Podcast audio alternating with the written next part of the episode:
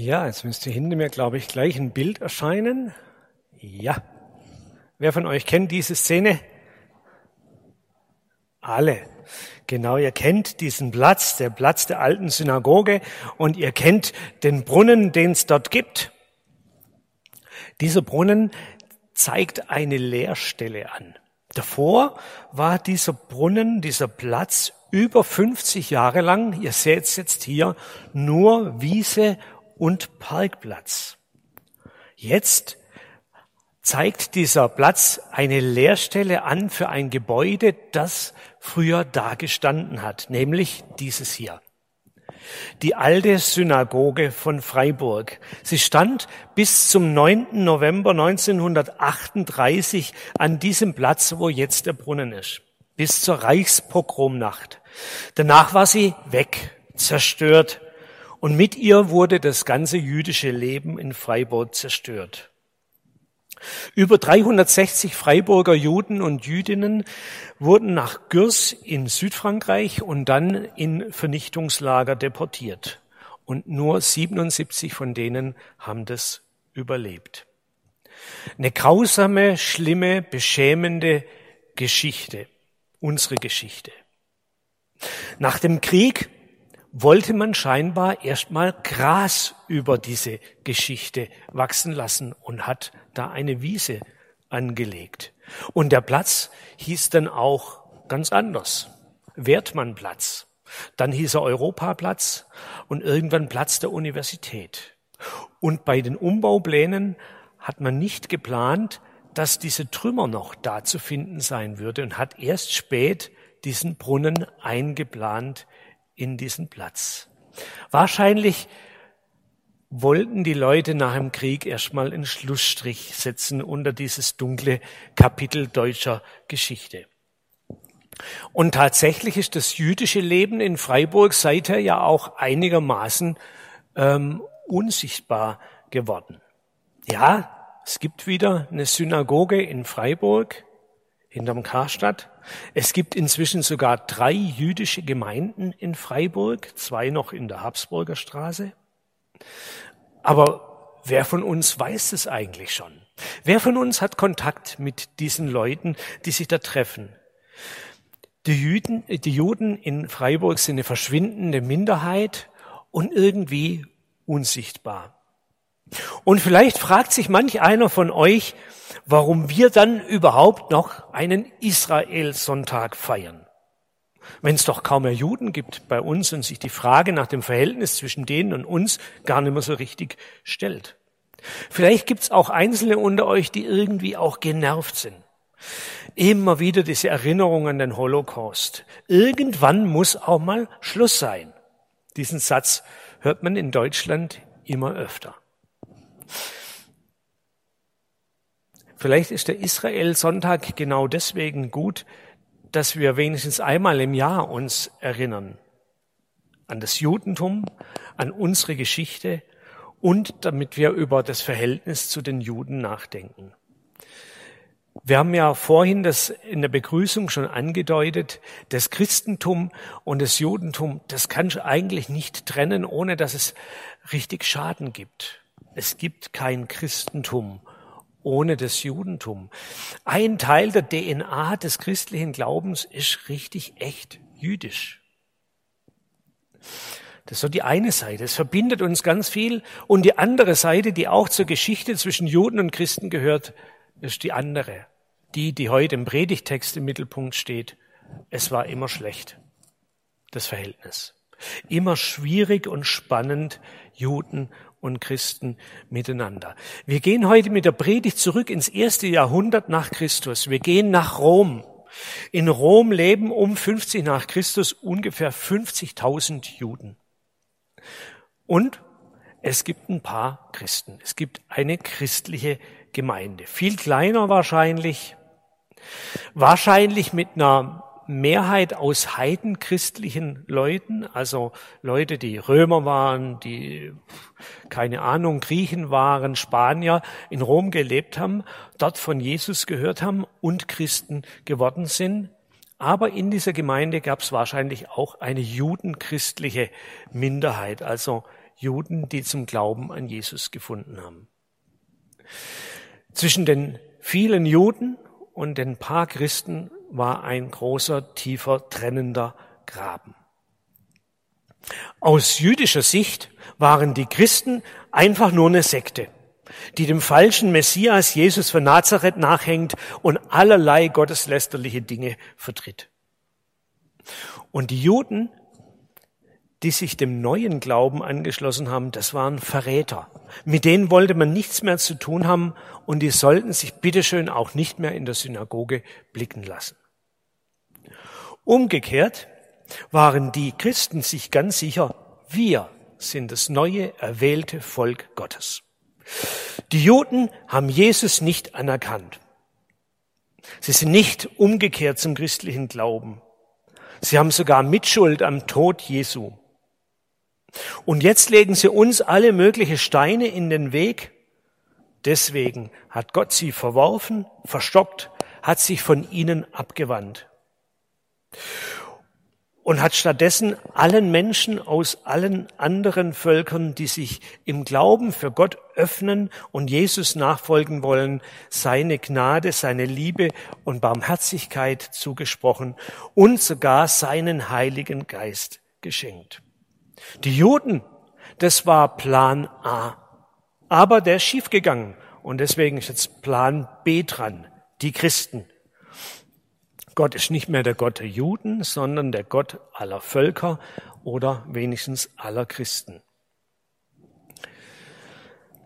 Also, ich glaube, es ist klar geworden, Juden und Christen haben sich gegenseitig den Glauben abgesprochen und gleichzeitig Gott für sich vereinnahmt beansprucht. Und in diesen Streit zwischen Juden und Christen, da mischt sich der Paulus ein. Selber von Geburt an Jude, dann durch ein Erlebnis, ein Bekehrungserlebnis Christ geworden. Er gehört also auf beide Seiten und er mischt sich im Römerbrief in diese Diskussion zwischen Juden und Christen ein mit 3 langen Kapiteln im Römerbrief. Und unser Predigtext aus Römer 11, Vers 25 bis 32 hat da einiges zum Sagen. Ich lese ihn vor. Brüder und Schwestern, ich will euch über folgendes Geheimnis nicht in Unkenntnis lassen, denn ihr sollt euch nicht selbst einen Reim auf die Sache machen. Tatsächlich hat Gott dafür gesorgt, dass sich ein Teil von Israel vor ihm verschließt. Das soll aber nur so lange dauern, bis alle heidnischen Völker sich ihm zugewandt haben. Und auf diese Weise wird schließlich ganz Israel gerettet werden. In der Heiligen Schrift heißt es ja auch, vom Zion her wird der Retter kommen und alle Gottlosigkeit von Jakob nehmen. Das ist der Bund, den ich, der Herr, mit ihnen geschlossen habe. Er wird erfüllt, wenn ich ihre Schuld von ihnen nehme. Betrachtet man es von der guten Nachricht her, also vom Evangelium, dann sind sie Gottes Feinde geworden. Und das kommt euch zugute. Betrachtet man es aber von daher, dass Gott sie erwählt hat, dann bleiben sie von Gott geliebt. Es waren ja ihre Vorfahren, die er einst erwählt hat. Denn was Gott aus Gnade geschenkt hat, das nimmt er nicht zurück. Und wen er einmal berufen hat, der bleibt es. Früher habt ihr Heiden Gott nicht gehorcht. Aber weil die Juden ungehorsam waren, hat Gott jetzt euch sein Erbarmen geschenkt. Und genauso gehorchen sie jetzt Gott nicht, weil er euch sein Erbarmen geschenkt hat. Und darum werden künftig auch sie sein Erbarmen finden. Denn Gott hat alle im Ungehorsam vereint, weil er allen sein Erbarmen schenken will. Ja, alles ganz easy. Ihr habt verstanden? So. Nee, ganz schwieriger Text. Ich weiß nicht, wie man den zum Predigtext aussuchen kann. Kryptisch. Der Paulus ist ja bekannt für verworrene Gedankengänge und da steigt man gar nicht so schnell durch. Ich will euch einfach mal entschlüsseln, was ich verstanden habe aus diesem Bibeltext. Der Paulus erinnert die nichtjüdischen Christen in Rom daran, dass sie auch nicht immer schon Christen waren. Er schreibt, ihr seid Gott früher nicht gehorsam gewesen. Ihr habt ihn wahrscheinlich nicht mal gesucht. Ihr habt euren Glauben geschenkt bekommen. Warum? Weil Gott hat euch sein Erbarmen geschenkt. Ihr seid Christen, weil Gott sich euch zugewandt hat in Jesus. Bildet euch also ja nicht ein, dass ihr eine irgendwie geartete Elite seid, die auf andere, zum Beispiel auf die Juden, herabsehen dürfte. Und das Christsein der Heiden ist kein Plan B, der einen Plan A ablöst. Der Plan A, Gottes Weg mit dem Volk Israel, der bleibt nämlich weiter bestehen. Gott hat sich vor Jahrhunderten dazu entschieden, der Gott Abrahams, Isaaks und Jakobs zu sein. Und aller ihrer Nachfahren später auch. Und das gilt immer noch. Was Gott aus Gnade geschenkt hat, das nimmt er nicht zurück. Und wen er einmal berufen hat, der bleibt es. Ganz radikaler Gedanke, diese Bundestreue Gottes zu seinem Volk Israel. Da kann der Paulus in einem Satz sagen, die Juden sind Gottes Feinde geworden, weil sie Gottes Sohn nicht als den Messias anerkannt haben. Der Satz ging heute wahrscheinlich als Antisemitismus durch. Es gibt einen deutlichen Bruch zwischen den Juden und Gott, sagt der Paulus da. Und im nächsten Satz sagt er, trotzdem bleiben sie von Gott geliebt.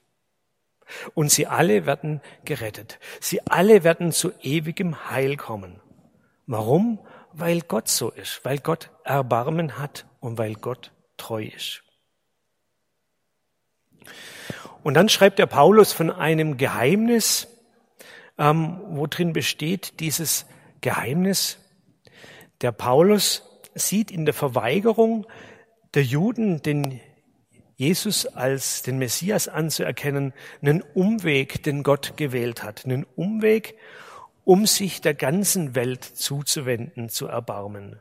Und Paulus rechnet damit, dass in der Zukunft, wenn das Evangelium die ganze Welt erreicht hat und Menschen aus der ganzen Welt sich Gott zuwenden und sein Erbarmen erleben, dass Gott dann auch den Unglauben des jüdischen Volkes überwinden wird und dass sie sein Handeln erkennen werden und anerkennen werden und auch Jesus, den Messias, erkennen werden.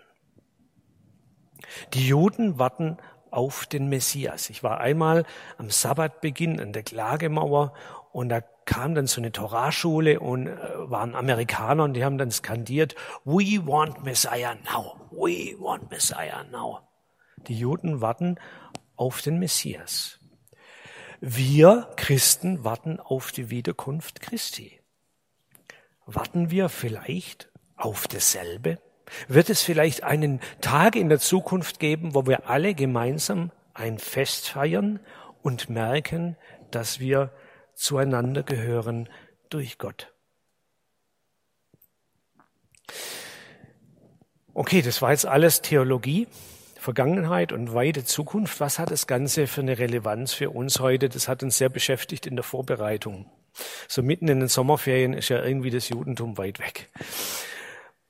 Das erste nochmal, es verbindet uns weit mehr mit den Juden, als uns bewusst ist. Und wir haben keinen Grund für Geringschätzung, Verwerfung oder Feindschaft. Wir nennen den gleichen Gott unseren Vater und wir leben vom gleichen Erbarmen, vom Mitgefühl und der Zugewandtheit Gottes, die uns allen gleich gilt. Bei aller Fremdheit zwischen Juden und Christen, die es heute gibt, und bei aller Schuld, die es zwischen uns gegeben hat und noch gibt, von der Zeit Jesu bis heute, gehören wir zusammen, sind wir Geschwister im Glauben an den gleichen Gott. Und so sollen wir uns auch begegnen und verhalten. Mit Achtung und Respekt für die beiden unterschiedlichen Glaubenswege, die es da gibt. Im Wissen um unsere Verbundenheit. Und vielleicht dann auch mit einer Portion Neugier.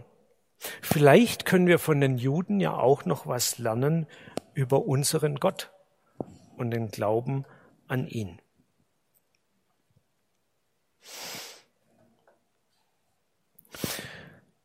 Vielleicht kennt ihr gar keine Juden persönlich. Wer von euch kennt den Juden persönlich? Aha, doch einige. Gefühlt ein Viertel, drei Viertel nicht. Was haben wir dann mit denen zu tun? Wie können wir dann respektvoll und so mit denen umgehen, wenn wir sie gar nicht treffen? Ich glaube, wir leben in einer Gesellschaft, in der es auch heute noch Juden gibt. Juden, die sich immer bedrohter fühlen. Seit Jahren gibt es die Diskussion, ob es Juden noch wagen können, mit ihrer Kippa, mit diesem kleinen Käppi auf dem Kopf in der Öffentlichkeit unterwegs zu sein oder ob das zu gefährlich wird. Diese Woche hat der Verfassungsschutz einen Lagebericht veröffentlicht, in dem es heißt, dass es eine zunehmende Verbreitung antisemitischer Hetze im Internet gäbe in Deutschland und bei neurechten Begegnungen und auch bei Teilen von islamischen Zuwanderern. In den letzten Wochen wurden immer wieder auch Juden und Israel für die Ausbreitung des Coronaviruses verantwortlich gemacht. Das ist eine Neuauflage von der alten Theorie der jüdischen Weltverschwörung, die im Dritten Reich die Argumentationslinie war, um den Holocaust durchzuführen. Also, es gibt in unserer Gesellschaft Antisemitismus und Antijudaismus. Und wo wir den erleben, da sollten wir uns dagegen einsetzen und für die Juden einsetzen. Wir sollten dafür eintreten, dass sie genauso frei ihren Glauben leben können, wie wir das selber auch tun, auch in Deutschland. Wir sollten dafür eintreten, dass sie mit ihrem besonderen Begriff von Volk, mit ihrem besonderen Geschichte und mit ihrem besonderen Glauben respektiert werden und ihren Platz haben bei uns in der Gesellschaft. Und damit möchte ich nochmal landen bei diesem Brunnen am Anfang. Zeigst du mal das Bild? Die Szene kennt ihr bestimmt auch, gerade jetzt, wenn es so warm ist. Ist da eigentlich was dran, wenn da jemand Spaß hat oder sich die Füße kühlt im Sommer in diesem Brunnen? Ich muss ehrlich sagen, ich habe ganz lang gedacht, was soll's? Wenn es den Leuten Spaß macht, kein Problem für mich. Und dann bin ich mal zum Zahnarzt gegangen. Und meine Zahnärztin ist Jüdin, engagierte Jüdin, und sie hat ein Gespräch mit mir angefangen darüber. Und sie hat mir erzählt, was es für sie bedeutet, wenn auf den Grundmauern der niedergebrannten Synagoge Leute einfach Spaß haben und Kinder spielen. Und da habe ich das mit anderen Augen gesehen und habe verstanden, dass das sowas wie eine Bagatellisierung des Holocausts darstellt für sie. Und vielleicht müssen wir manchmal auch gucken, wie die Schmerzgrenzen von anderen Menschen gehen. Und vielleicht ist dann das, was wir jetzt gleich noch sehen, der richtigere Umgang mit diesem Platz. Ihn wahrzunehmen als einen Platz, der an den wichtigen Teil unserer Gesellschaft erinnert, ihn wahrzunehmen als einen Ort des Gedenkens und der Würdigung für die Juden in Deutschland.